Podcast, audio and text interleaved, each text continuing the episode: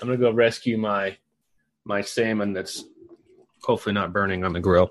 All right. I'm going to change some things around here Yeah, real quick. you're the host. You're the You do host you- the most. You do it. Something's going on weird here. Hold on a second. Everybody, bear with me for just a minute. I know he's recording. Um, I'm gonna get this thing figured out.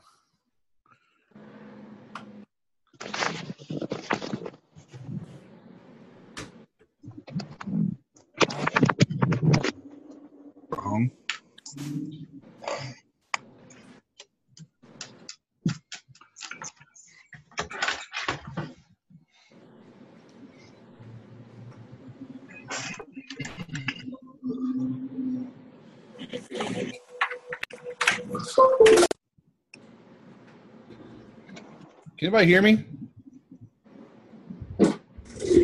I can hear you. Okay.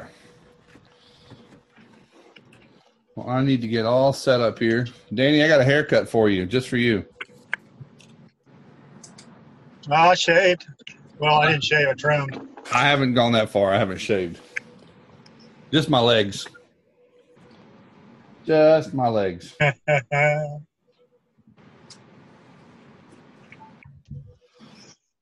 So he's done messed up and he's transferred it to me, hadn't he? yes, he has. All right. Well, we're going to give everybody, I know we're going to give a few minutes to everybody to come in here.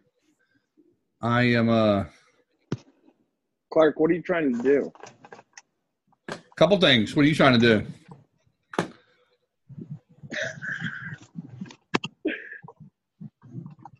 Dude, there was something in my Wheaties, you need help man. with anything? No, man. I'm just uh I need a, it's it's it's still early. It's still uh 21. I'm gonna give it five minutes and we're gonna fire it up.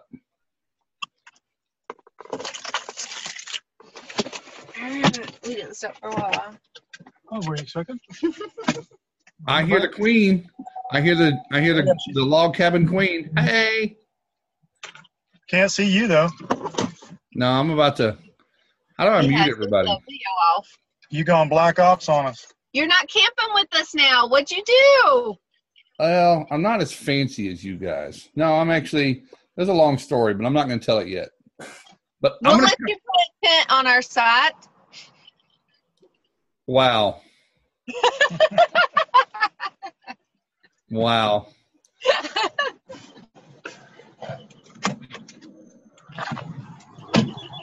Hey, I don't know what to say. Okay. What'd he say? You don't know what to say.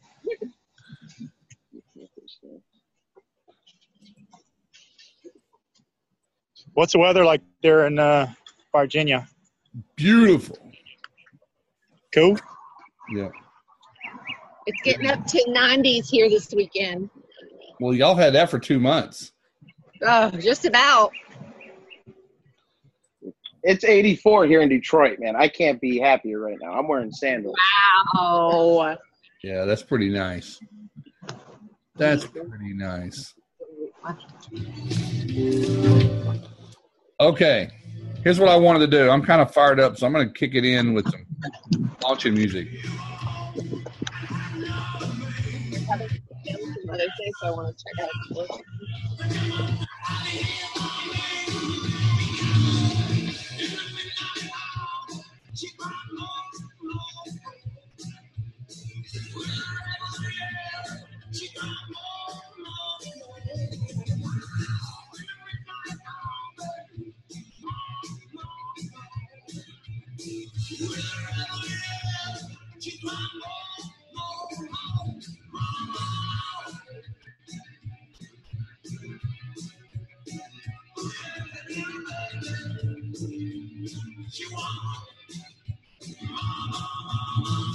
That guy's fire, though.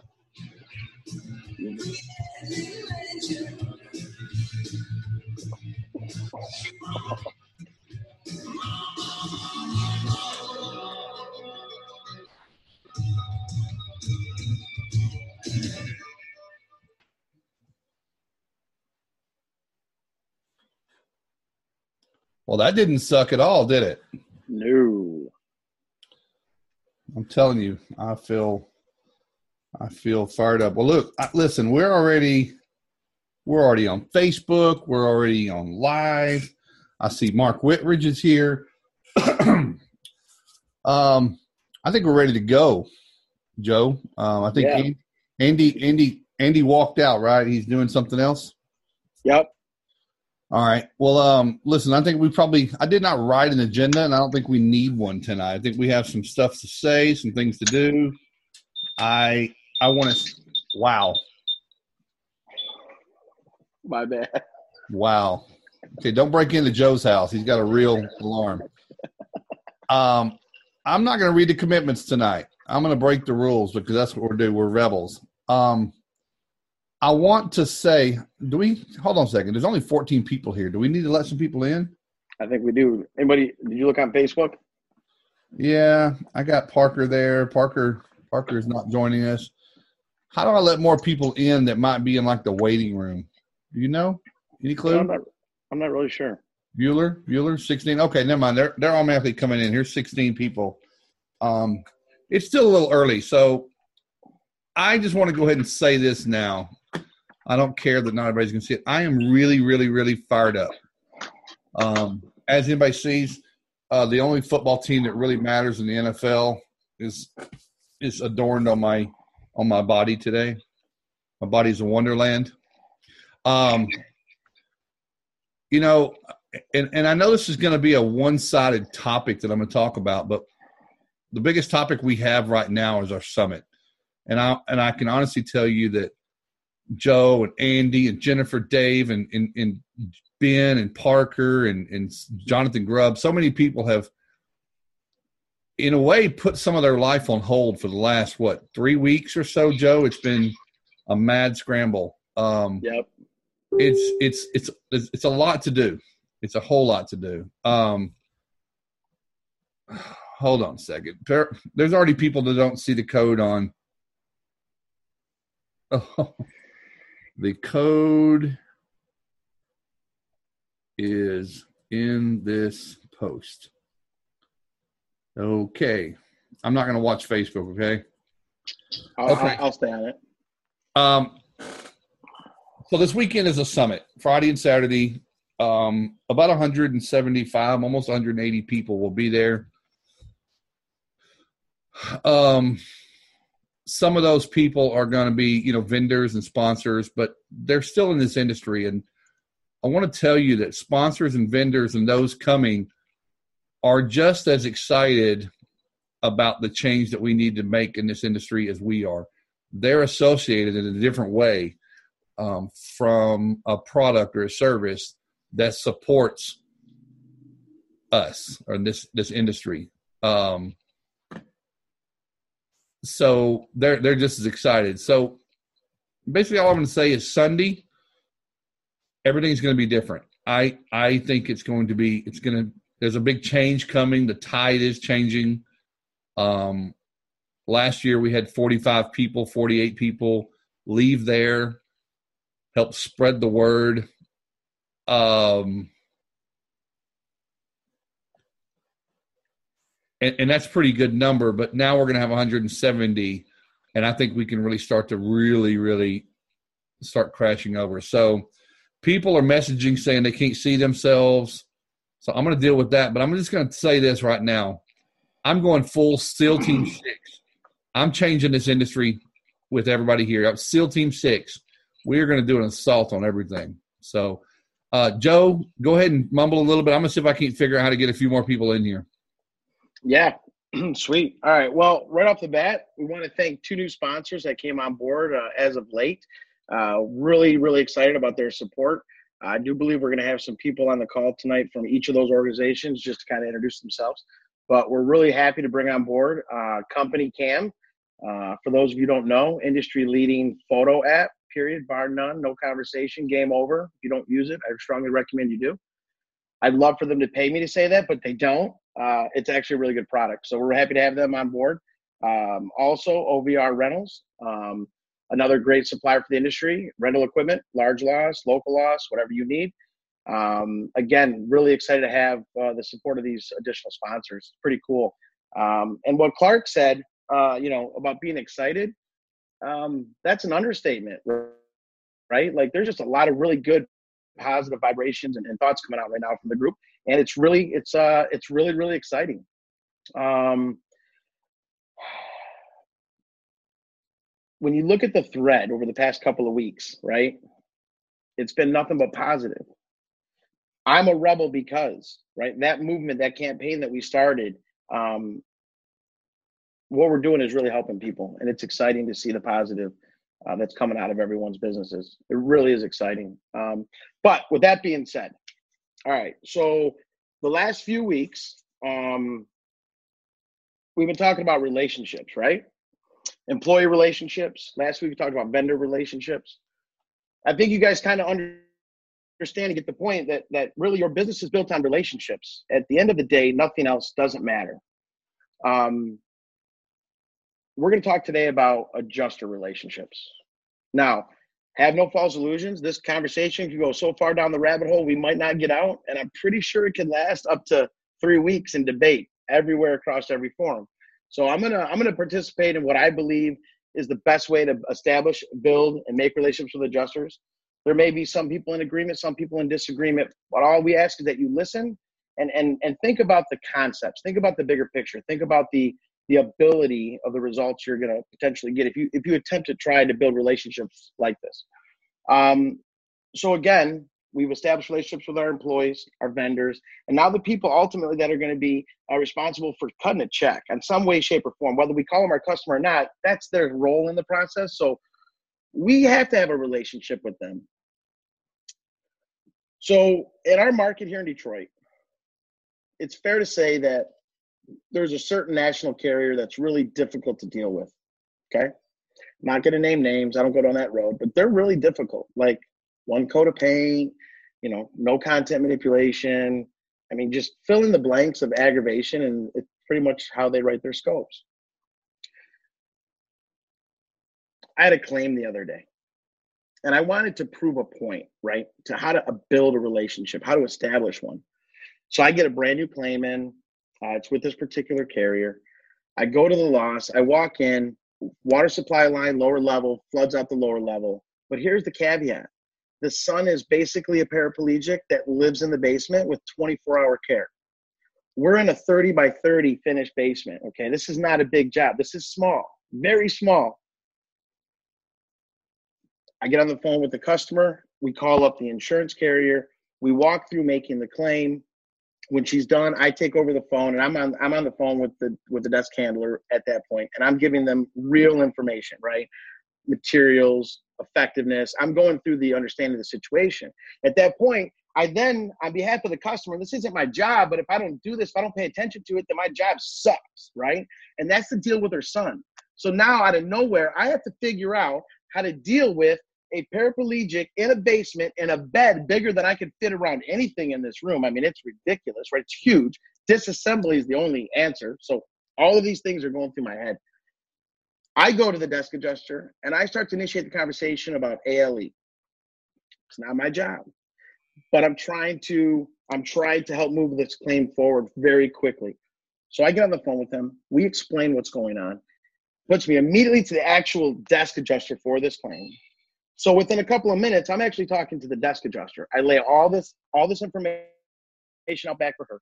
She immediately understands, and she asks me, "What do I want my ALE to be?" And this this was the time when I said, "Okay, this is how I build my relationship." I said two weeks. She goes for the mitigation. I said no, from start to finish.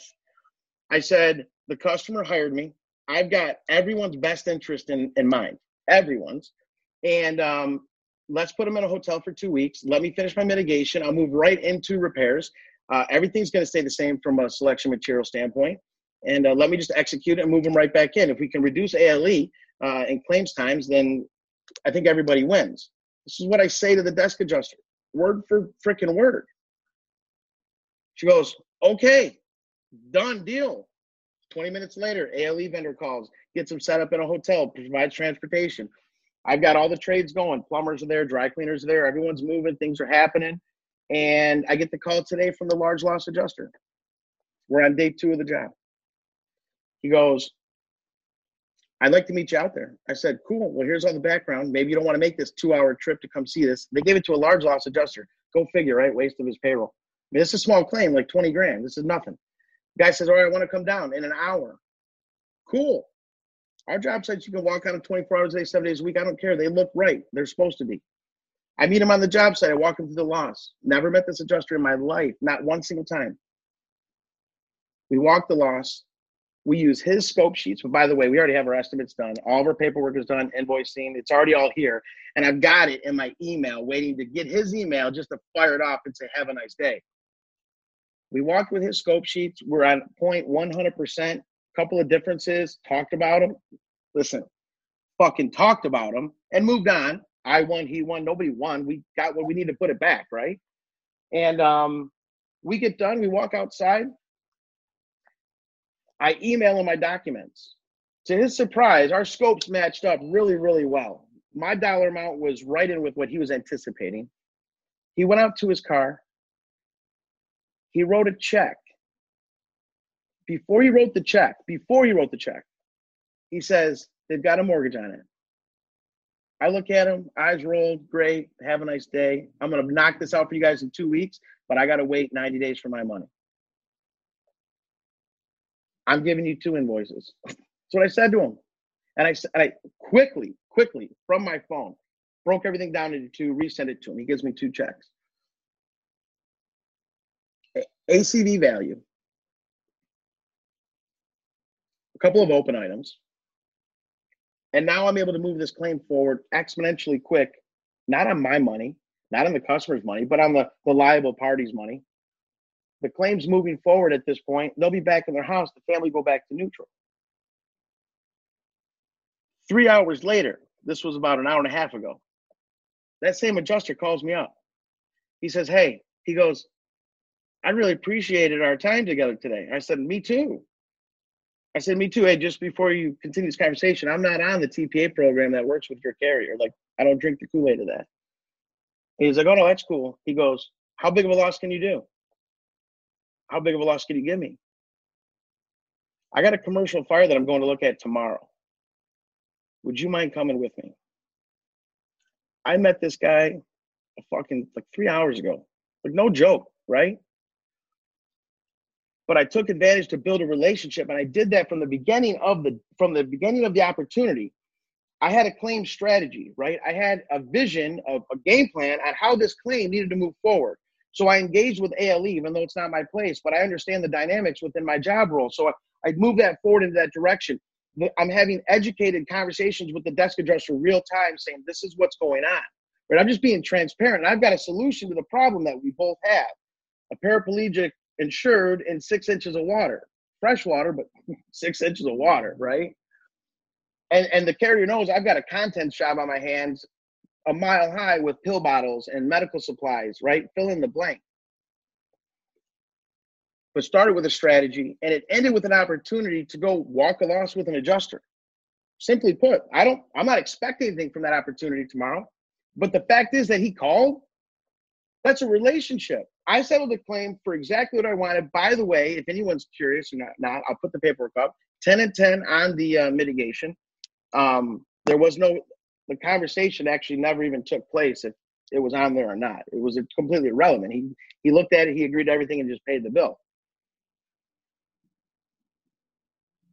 It was the level of professionalism. And when I first met him, right, and this is what I do with all adjusters when I first meet them, it's really simple. Hey, how's it going, Phil? hey, just you know, I look at you more like a coworker than an adversary or a colleague or anything like that. Like, let's just go do our job. And I don't care if he's in a good mood, bad mood, doesn't matter to me. I just spoke his simplest pain point, which is get his job done. So I'm not going to go in there and, and fight him on stuff, right? If I need to, I'll educate him. Do you guys catch that? I'll educate him professionally and win every time. When you do this and you repeat this process time and time again, here's what happens. You end up with a lot of insurance adjusters that move around, no different than restorers, by the way, in case you haven't figured that out in your market. They have your information, they call you, they respect your opinion. You may not always have the answer. You may not always be the guy they want to use for a particular project, but they know when they get a certain claim, a certain whatever, that they're looking to your skill sets. And those uh, those are just opportunities. Those relationships created opportunities for future growth. Not only was I able to handle my claims civilly and be as professional as possible and give them what they want, right? So that link that he got in his email the minute we finished was extremely comprehensive. If you were to print it out, it's, it's upwards of like 97 pages. So we're, we're talking about building a relationship through knowledge, through professionalism. And, and I know a lot of you listening are like, yeah, that's all well and good. And I think I can do that. And I'm pretty sure that I've done that a couple of times. And yeah, I got an adjuster that calls me. For all you guys saying that, right? I, I get it. I appreciate it. But here's the reality. You're also saying that guy was an asshole. You're also saying that guy was a dick. This this adjuster this, this adjuster that. There's always bad apples, no matter what industry you're in, no matter what you're doing. But them being bad should have no reflection on your ability to negotiate and be professional. And you're like, well, that's on them, right? Like their behavior. Like I'm trying, but they're not. Well, listen, it's because you're still on their level playing that their game. You have to step up. You gotta you gotta step above them. And I don't mean go to the superior. I mean, I mean outperform them in their job. Right? So you deliver this dickhead adjuster a packet of paper that he can suck on for the next month while he reviews it because it's there. It's all there. Even the even the impaired code, it's there. he has no choice. Like emotions now are gone, right? Like you've done his job. There is no question of if, can, should, would, maybe. Like you produced his job for him. So don't tell me that that he's a bad adjuster. So that's why you're challenged with building this relationship or challenged with with negotiating with him, right? Just do his job. I, I don't know. Like it was never rocket science to me. It was always just just do do their job, make it easier for them. And through that, you build these relationships of trust that bring you work weeks, months, random, out of nowhere. Hey, bam, I got this job. Okay. And the best part is when you walk on a job referred by an adjuster, I don't I don't care what market you work in. Here's the turnout. You get paid with like maybe one question, maybe two, because they trust you. So by the way, don't take advantage of that and don't bill for shit you didn't fucking do. Yeah, I said that. Please don't do that because that's what really ruins shit. You know, but okay. Relationships, guys, adjusters. I don't recommend brown bags. I don't recommend buying them out. I don't recommend taking them to dinner and games and trying to entertain them. I really never believed in that school of thought. I believe in just being really professional and giving them something that they don't see by everybody else all day long. And just stand out amongst your peers. Because guess what SERVPRO does amount of mitigation? Nothing.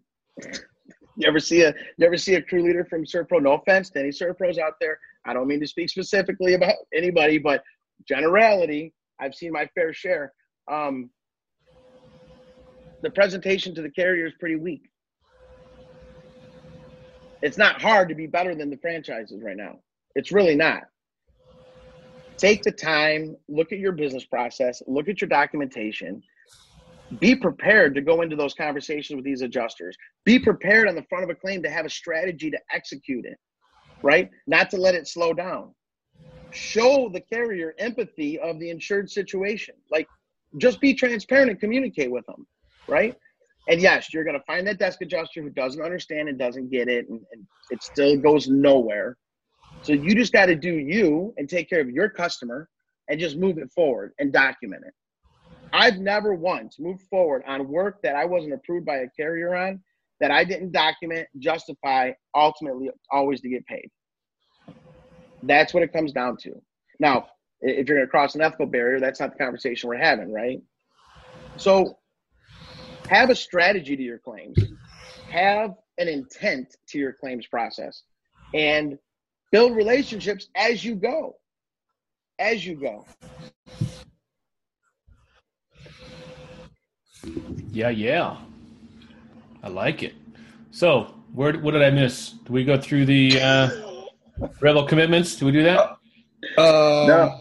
Not yet. All right. We haven't introduced new folks yet. All right. no, All right. no new folks, no commitments. Sorry, y'all. I had uh, had some salmon on the grill. I had to take care of. So, should we should we do that? Is it is it too late in the game? No, go ahead. No, I'll go right ahead. Go, then, we're go. Gonna, then we're gonna come back to Joe. Uh, Follow up questions for Joe on on what he just said. All good stuff.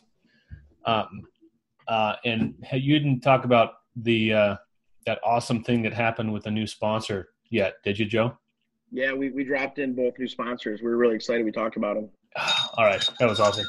Okay, Rebel commitments. Let's do it. Let's just do it. I'm gonna bring it down. Oh, it's stuck. Whoa.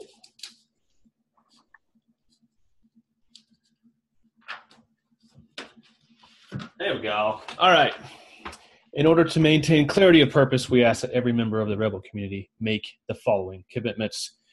Commitment number one I will protect the value of my services. I will not devalue the services of another professional by providing anti competitive bids. I will never provide free services, as this would only serve to erode the value of similar services industry wide. Commitment number two I will practice incredible transparency. I will explain our processes in detail to my client. I will never hide details or manipulate reports. I will never communicate with a third party without also communicating with my client. This happened to me this week. Um, did not end well for me or my client. Commitment number three I do not believe in competition. Restoration professionals in my market are part of my community. I will be an active member of that community. It is our unbreakable unity that will create the change that we strive for. Oh, man, Thursday cannot get here fast enough, can it? Oh, I'm excited. Commitment number four I am willing to walk away from any project, client, or contract that is not compatible with my values and stated mission. Healthy relationships do not require us to give up money, sleep, or our humanity. Yes, sir. Yes, sir. Well, better late than never. We got started. Um, good to see y'all. Happy to see y'all. Welcome. How? Who is here for the first time tonight? Wave like do one of these, one of these. No, I, I got. I have two pages. Let me expand my window here. All right. All right. Well, I'll give a shout out to uh, Mr. Travis Chansey that I see he's here. Uh, I gave a pricing feedback course in Denver last week, and Mr. Chansey was the penultimate host, complete with meditation and yoga the minute I got into the airport, which was epic. Epic. It was really good.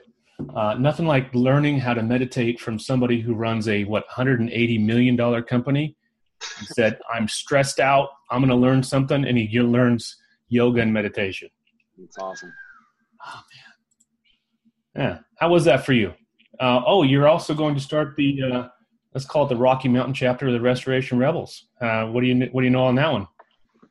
Well, it's looking good. I mean, we got some good feedback here. Um, I sent an email out uh, to everybody here. I went to the class and I got some feedback from uh, a few guys in the group that want to set up the chapter. And yeah, Mark is on the call tonight. I see him here, and uh, Mr. Uh, Torres is on the call as well. Oh, I recognize that guy. Hey, Mark, how you doing, buddy?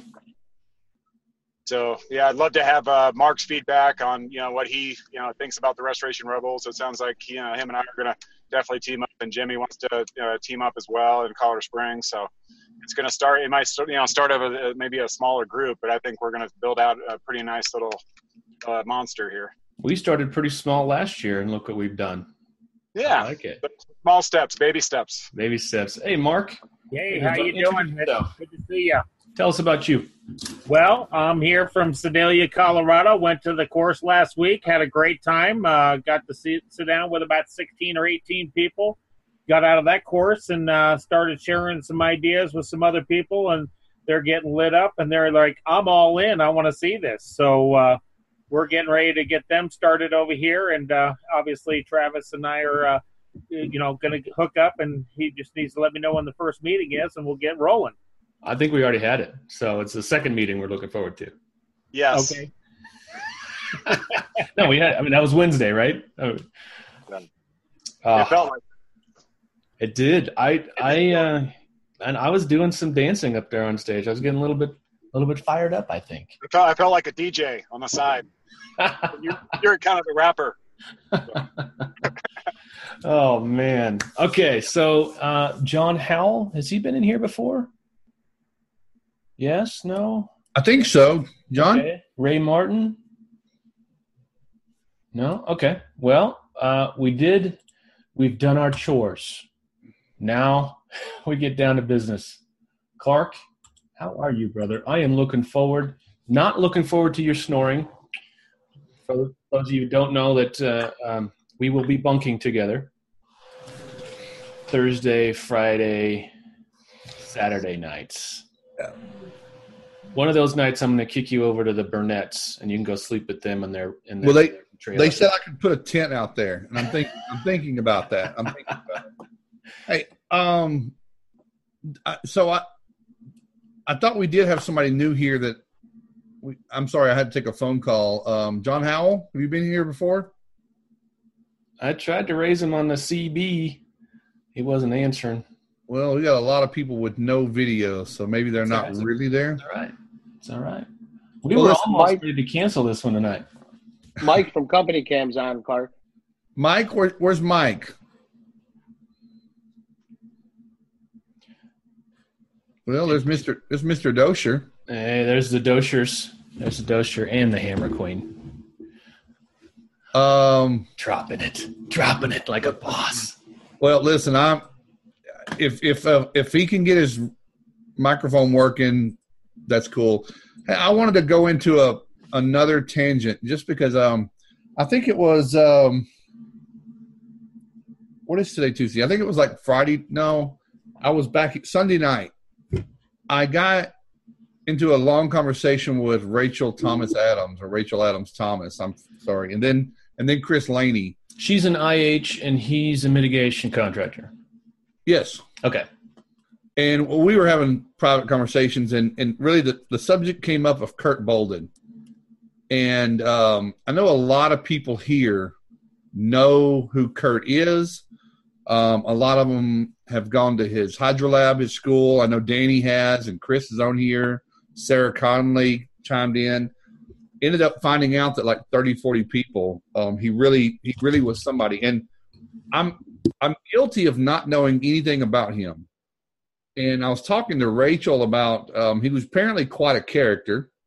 Um, you know, lived life to the fullest and whatnot, whatnot. But um, I just felt like there's a story there. There's a there's a story, almost a book or a, a, a something to be written. Um, I talked to Chris for a little while. I don't want to speak out of terms, but um, just what he invented and how he tested things and how he just a whole lot of stuff there. I know Ben might know a little bit about him too. So um, I wanted to bring it up.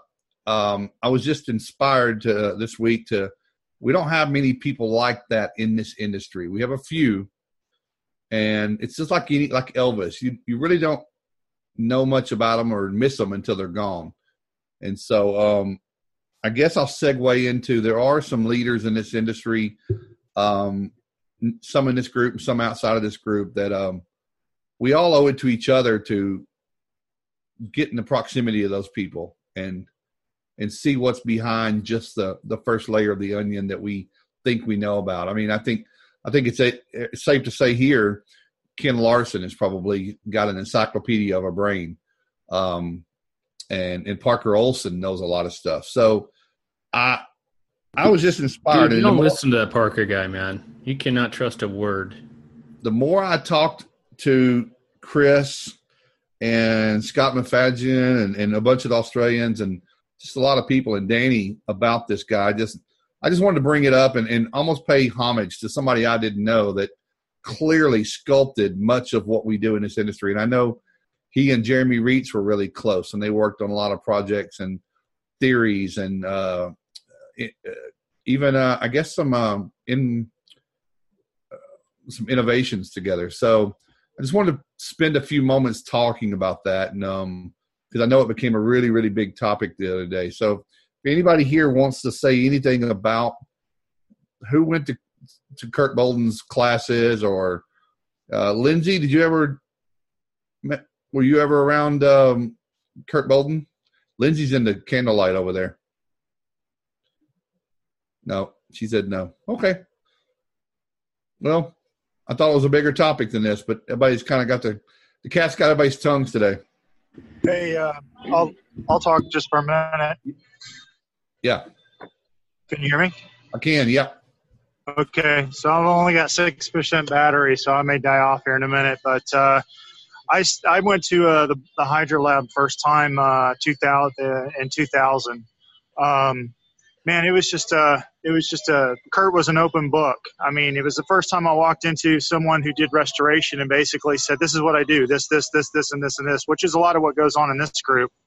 Um, but uh, he literally was an open book handed you his paperwork his you know any, anything that he did with his business was was free for you to take basically which really just kind of was very foreign for me especially coming from where i come from down here in florida but uh, he was very unique and he was at the end of the day i mean he really was just a problem solver whenever a problem came up he just figured out a way to solve it um, when he taught his classes i mean especially in the early days um, a lot of times he said, I don't know. You know, he and, and, and you had a question and he just had another question on top of your question. And, and so it was just interesting to, to watch him over the years evolve and become, you know, that, that high risk, high reward kind of guy. Um, but uh, I mean, definitely the uh, a problem solver and an innovator. I mean, I, I, I believe the high temp dehumidifiers really came from him solving the issue of the temperature on the, the dehumidifiers, and it really came down to just drilling some holes in a dehumidifier that allowed air to to, to go across the compressor, so it would operate at a higher temperature. Um, so I, he just he was a hell of a guy. At the end of the day, I mean, he was just one hell of a guy. Thank you, Danny. Yeah, no, I, I, I continue to hear that, and um, I think, I think Joe actually knows a little bit about Kurt Bolden, but um, Chris, La- Chris, Chris Laney was telling me a little bit about um, the Extreme Team, which was, I guess, was the, uh, I guess, a program. Danny, you make because I don't think Chris has got ears Can on. you hear or me, something. Clark? I'm here. Yeah, hey Chris, what what was the Extreme Team? Is that just like building a, a super soldier program or or something like that?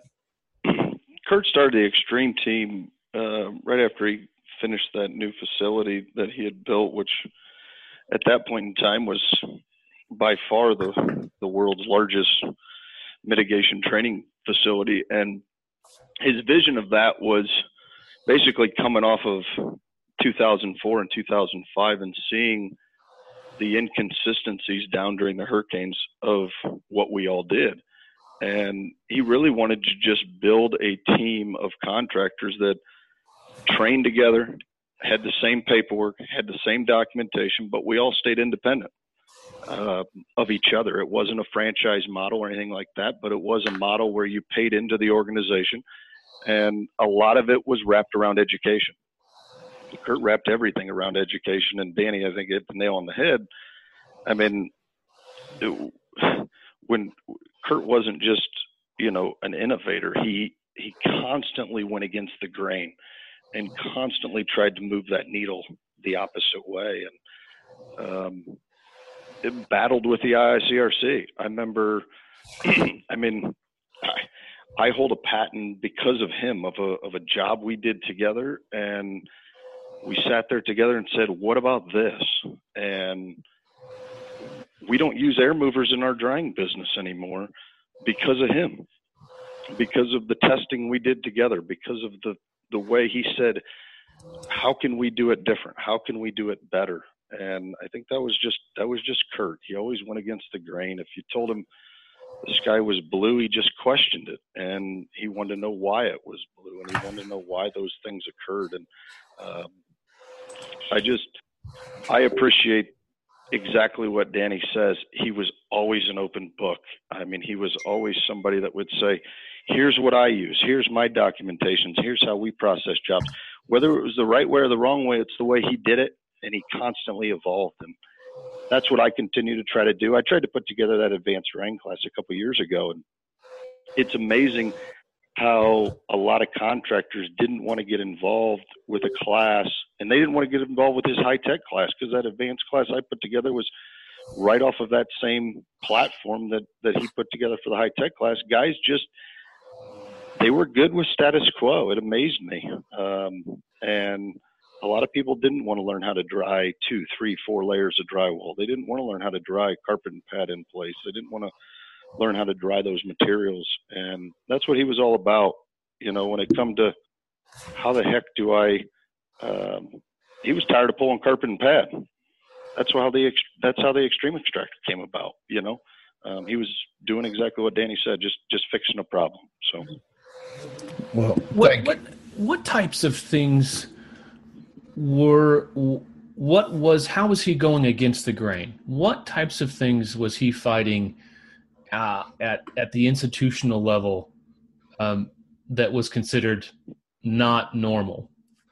I think the biggest thing that we focused on together through like 11, 12, well, maybe 12, 13, and 14 was the dehumidifier calculation. Um, it was something that neither of us agreed with. He didn't agree with the standards board, um, and we wanted to, and he wanted to prove it wrong.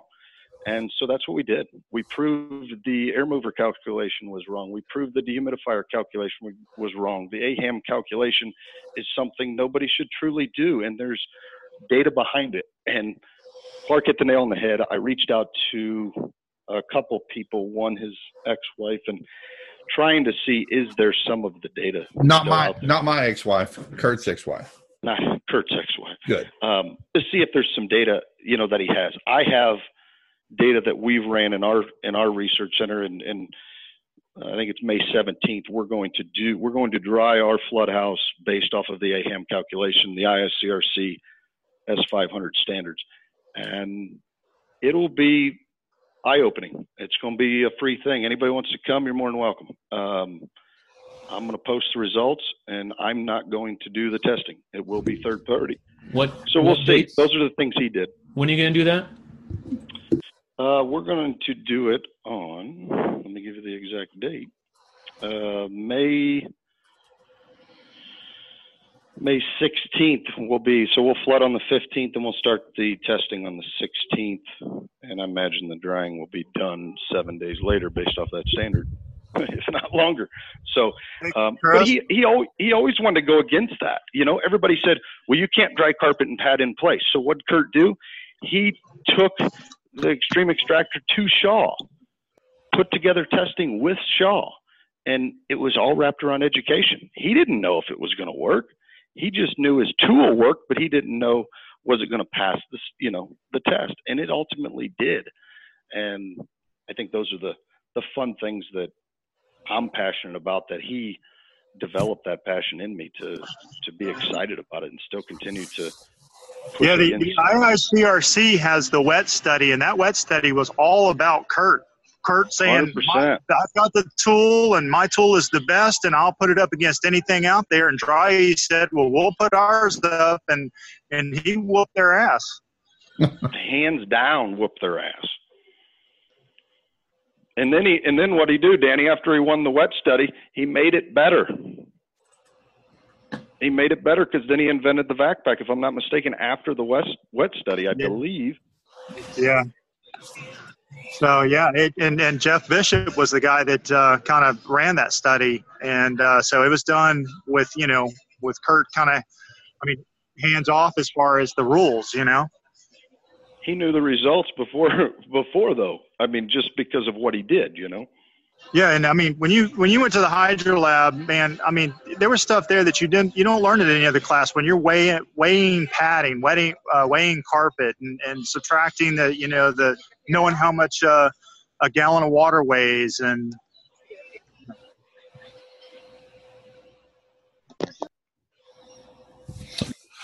Well, you know, I know this isn't interesting to a lot of people, so we won't carry it on too long. But it's something. Come that on, Clark. This is like this is my life.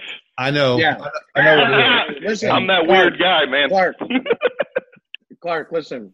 I mean, the guy was the guy was a, a really awesome character. I mean, I'm really fortunate to have learned from him at a very young age in the industry, and going to the Hydro Lab, like that was Disney World for a professional restorer. It was the most amazing thing. Like the first time I ever see a true wall cavity, a real one, not like some fake stuff, like really built out, real plexiglass, like unbelievable insight into where the water went on jobs and I I mean I would have I could have stayed down there for weeks just looking at all of the the science behind everything that was going on. It was immensely impressive.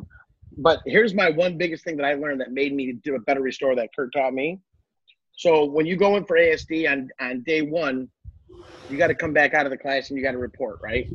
So everybody comes out of the class, and um, we come out of day one of Flood House. Everybody goes back into the classroom, and the crew leaders stand up and they start talking um, about, you know, well, Mr. Wethead, you know that your house is drying and everything's looking good, and they're all that's that's information that they're giving, and everybody does it. And then Kurt says, "You guys all just failed." Well, you just It's certainly interesting to me. You know. Uh, and, and he, and there's- that there's- we, that we, Go ahead, Ben. Yeah. I'm sorry. Uh, Don't cuss. it's certainly Ben. interesting to No me. I cuss words, Ben. yeah, no cussing. So I, I know one person left, but we don't really know if it was because it didn't interest them or not. But I think it's certainly interesting for most people. I, I think we look for a, a better education in water damage, and uh, in many respects, what we see right now is the bare minimum, and it certainly is not a hands-on.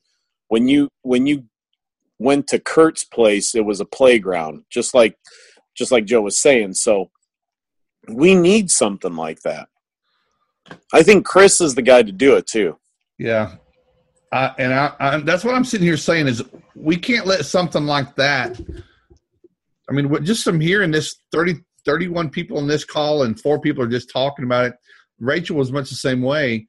Um, well, I'll talk to Chris this week, and I mean, I'm I'm all in. I'll I'll do what I can. I, I don't know. Yeah, just tell just tell Chris to get like a you know a hundred thousand square foot warehouse so we can get it done. okay, easy. Okay, Hey, as long as we can use Ben's credit card, because that thing's a lot bigger than the rest of ours. I'm good with it. we'll do a GoFundMe from restorers around the country, and we'll. But listen, How big was Kurt's place? wouldn't he have been a great rebel? I mean, I think he truly was Clark. I mean, I think you you can couple him, Jeremy. Well, Jeremy was a little later, but you talk about him and Chuck DeWald. Those two guys were doing things differently than everybody else in the industry in the late '90s and early 2000s, and I think that uh, they truly were exactly that. And maybe they weren't looked at as rebels, but I can tell you they were looked at as innovators, and and they proved it through education, and that's that's the gist of it. Uh, How big that building was, Ben, Yeah. I don't know, but you know, we have the facility to host it. It's just a matter of you know people wanting to open their eyes to something different, and um, I'm putting together right now. I'm doing a, a Dick Wagner's thing. Uh, not this week, next week. I'm doing an air mover presentation. Believe it or not, he wants me to do.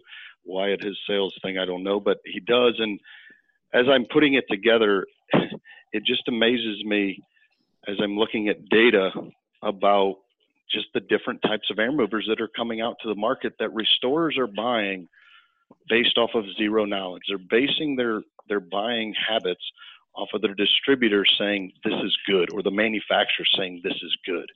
And that's one thing that Kurt gave restorers the availability to do was come to his facility and test that equipment before you bought it. And that is it's pretty powerful and it's extremely money well spent. We all invest a ton of money in meters, equipment, things like that. And uh, it'll amaze you when I put the advanced drying class together, Ben. I don't know if you knew this, but I called every manufacturer in the industry and I said, Will you guys send me your equipment for testing? And you know what they told me? They said, if you're not doing if you're not doing an IICRC standards class, no. And I said, why? They said, because we can't. That's it. Yeah. The reason they can't, I think we all know the answer to it. And that's that's something that I can't say that Kurt gave us all is that opportunity, like Joe said, to go to Disney World and play with all those toys, and uh, it was pretty cool. well, what? So what you just said a minute ago, and I and I, and I want to bring Ben. Are you still here?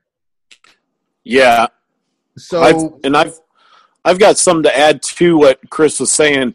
Uh, Chris, do you think that some of this innovation or where things were going was was kind of stifled because of a certain lawsuit? Oh, absolutely. I think you know that. Um, I think that I think everybody knows that. yeah, Yeah, and I think that it's one thing that that's why we went to air exchanges, Ben. With Yeah. you know, I mean, it, it was because we knew that we could help control that, but we could still lower the vapor pressure. I mean, not to get into that crazy drying stuff, but that's what we knew. We knew that we could do that with getting away from that. But yeah, it did. It stifled a lot of people. I mean, it stifled Charlie, right? I mean, it you know. Well, I want to I want to say this, and this is gonna I'm gonna tie this back to where we are currently today with the 2.0 and with the Restoration Rebels. Is um, I think it was Chris you said it, maybe it was Danny.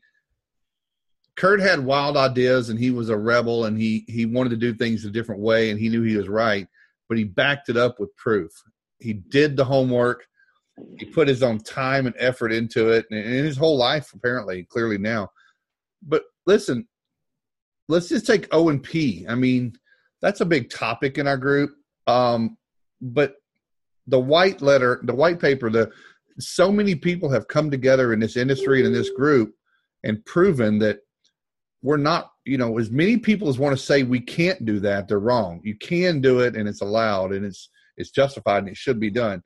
But so many other things. I mean, so many things are questioned in this group every day. And it's one thing just to question them, but the conversations, yeah, do they get a little wild sometimes, and some people start getting a little butthurt. But uh, there's usually enough people to come in with enough knowledge that you just can't say, well, maybe I'm the you know you say maybe I'm wrong, and that could be something about drying two layers of floor or something like that. So we've created something here, and I don't I don't know if there's been another Restoration Rebels group before. I mean, I think there's a couple now.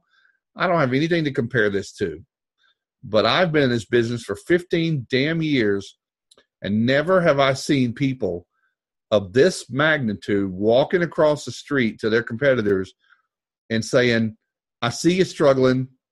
How can I help? I don't want to be I don't want to do this alone and I don't want you to do this alone. And and I'm telling you that's why I'm a damn rebel. I mean that it's just that's it. I mean people here the walls were built because we let them be built around us. Other parties that don't want us to all be on a call and have a group and a freedom of Facebook. That's why that's why Zuckerberg is in front of Congress. He's creating something that some people just don't want to happen.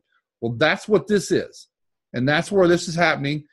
And unless they shut us down, I think next year it's going to be twice as big and we're going to be and we're just going to every restorer that does something better than they did yesterday is a move in the right direction. Man, I feel like a damn politician, but that's it. Just if if the whole cream rises to the top, then it doesn't matter what the adjusters say and what the brokers say and what these other people say. We listen, we're right, we're protecting our clients and we're making a living and we're employing people and there's more of us than there are of you. So that's it. Mm-hmm. it's got to be consistent. Well, yeah, you got to be consistent. Well, you first you got to realize that whose rules you're playing by, and if you don't like playing by other people's rules, change them. Build your own. These are our businesses, right? Our businesses. They're not. They don't belong to anybody else. So we get to make the rules. Uh, I'm excited to have everyone there in two days. Just going to, just going to be a powerful, powerful time. We haven't seen since the early 2000s, late 1990s, we haven't seen this type of energy. I feel like the pendulum has swung, and now it's just a matter of where are we going to go with this momentum that we've created. I'm excited to see that. Where it's it's it's no coincidence. 31 people in the room, 2,400 people in a Facebook group, everyone except for the Belfours following people on LinkedIn. This is powerful. And come May 6th, it's going to get even more powerful. We're going to be putting people into accountability groups at the summit. say one more Yeah, thing. go ahead. So Go ahead. imagine.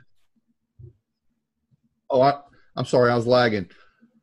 We we now have the internet. We have all these different channels of getting this and connecting things.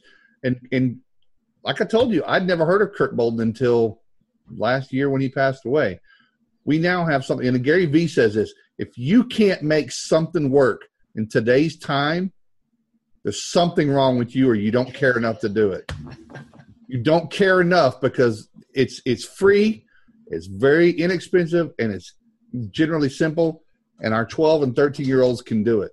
So if you can't do it, shame on you. You don't deserve to be here. well, you're just not working hard enough. Right. You got to You're put waiting, on, you're waiting on somebody to bring it to you. Yeah, You're it's just not going to work. All right, Joe, you got one. Uh, you want to close us out tonight? Yep. Clark, you're awesome. Love you, man. All right, so next month, the campaign, sales and marketing. Mm. I strongly encourage everyone to get their pens out. Next month's topics, a couple of guest speakers, and it's all about how to really grow your business. So, I just want to share a little insight as to how tangible what we're about to talk about is and how simple it is, right? It all comes down to one word. Sales and marketing can be summed up in one word. And that word, that word is access. I want you all to go this week and really understand that word, access. Nothing else. Forget all of your vocabulary about sales and marketing, everything, and know one word, and that's access. So here's how access works in a modern day technology, right? It's actually quite simple. I want to have a client. That client needs to have several buildings, and I want to do all their work. How do I get that client? How do I actually get that client? Hmm. Well, we can be standard as standard goes, right? I could like Facebook creep them and, and go on LinkedIn and all these places to find who the executive people are, who the decision makers are, maybe find the right people, maybe get an email, maybe be able to get a contact into something somehow. And that takes time, lot of energy, and often poor ROI. Okay. Or scenario two, right?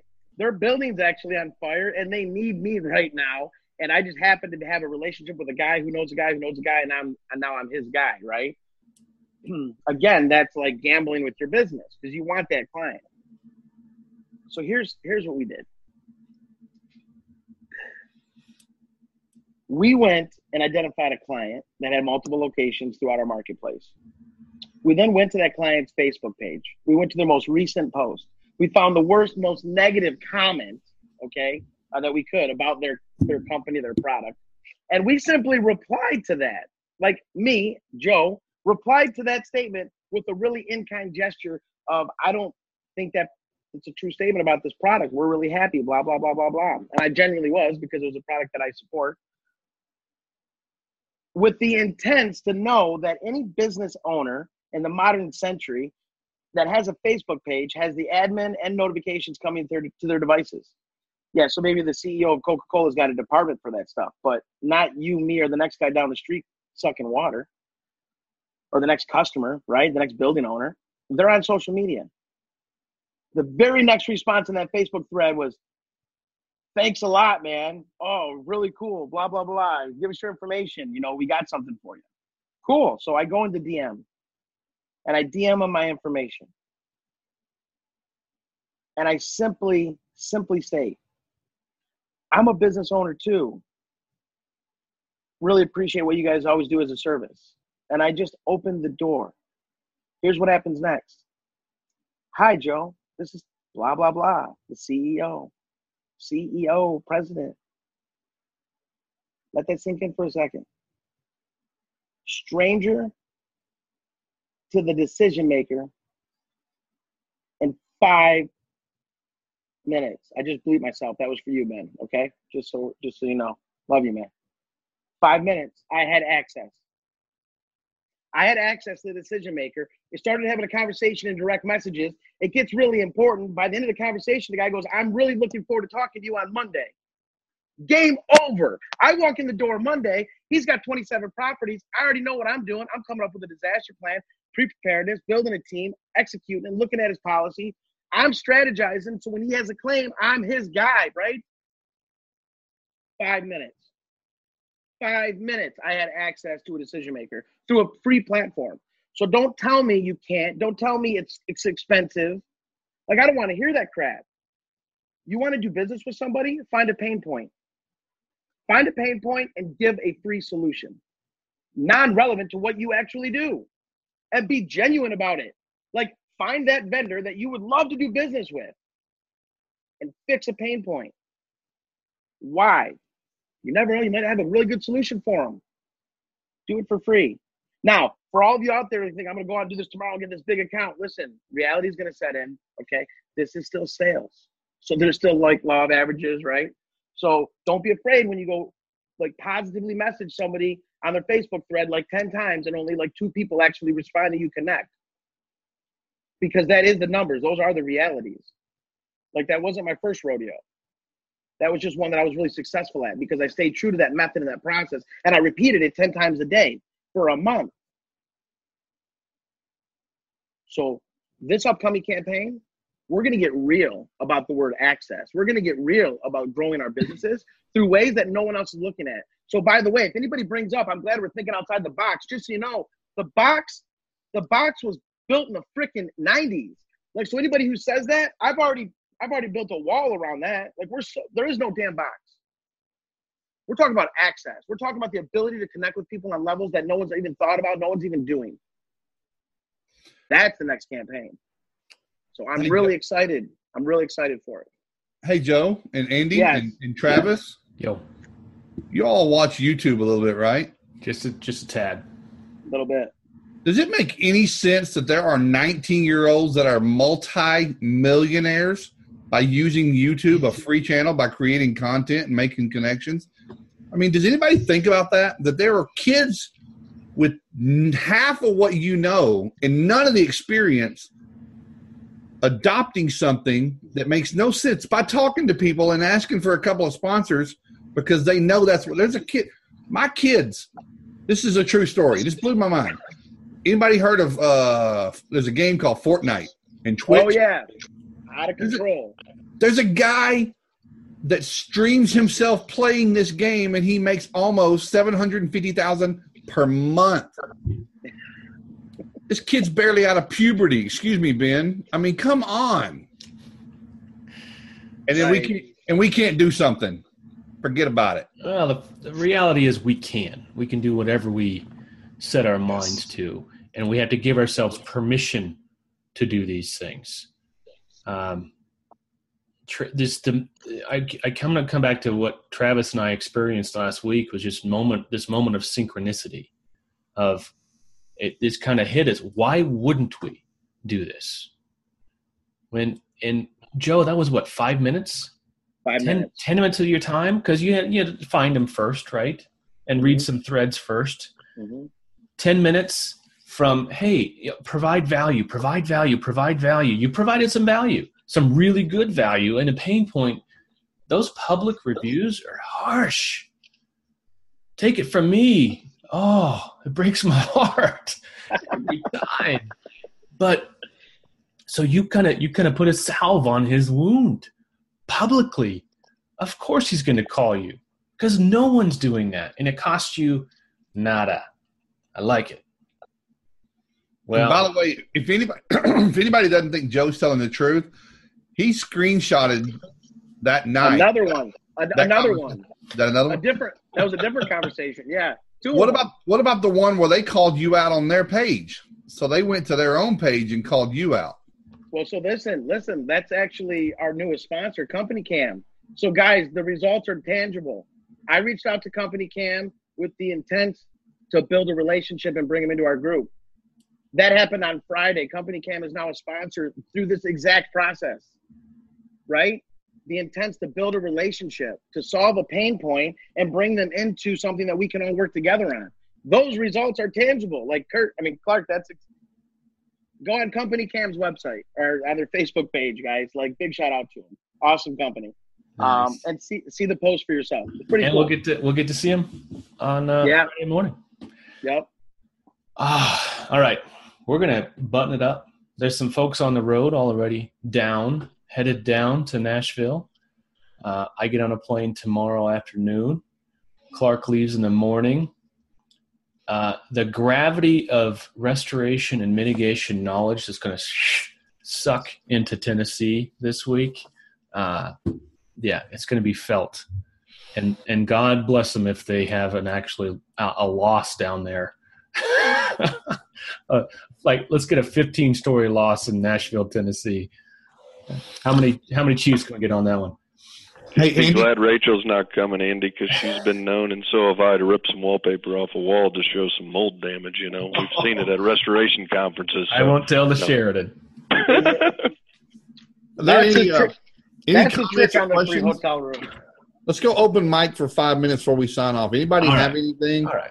Bossy, Bob, and Christine, they haven't said a word. Parker, Parker, the uh, table maker, and the and the, and the I'm. I'm actually going to speak up about CompanyCam. I've been using it now for a couple of uh, months and actually love that program. It just does so much for the entire industry and keeping things organized for everybody. And uh, on top of that, Andy, I've also uh, reverted back from the X back to uh, Xactimate 28 so I can actually change my own price list. I tried to do it on the X uh, program, didn't work. So I'm back on 28. So there's no there's no pricing modular. Well, we got They Ben. actually is Ben took me. They took me over to the XactAnalysis, and then it reloads their price list. But then I have to regenerate a whole new price list instead of being able to change the way I want to do it. The way you. Ben and Parker, you guys crossed the X1 uh, custom price list bridge yet? No, I haven't actually. I I've been meaning to uh, get into X1, but uh, I I never really get into the new stuff until all the bugs are worked out. Which I don't know why I'm in Xactimate 28 because they never got the bugs out of that. You're smarter than me then. I switched over to X1 and I spent an hour and a half with my computer being taken over this morning while they fixed it. So But you, you you have to go online and do the, the pricing. All right, we get, that's that's distracting. Don't bring up Xactimate in the last two minutes of any roundtable. That's actually a written rule. Sorry. Andy, we've got two or three different members in the uh what about four in the chat saying they use CompanyCam. So it's actually pretty widespread. And what I've heard is some of these newer softwares like the Encircle and Job-Dox will actually API with with uh CompanyCam pretty Yeah, well. Wait, Job-Dox and and CompanyCam, yeah. They're Yeah, both think- going to be at they the integrate summit. together. Oh, fancy. What? It's crazy talk. Looks like we planned it. All right. Anybody else have something to say? Joe does. No. I love all you guys, and I'll see you in Nashville. That's all I'm saying. Let's see. Yeah, finish up your week strong. Great to see y'all. Uh, looking forward to seeing y'all that make it to Tennessee. And uh, regardless, we'll see you next week. Love you guys.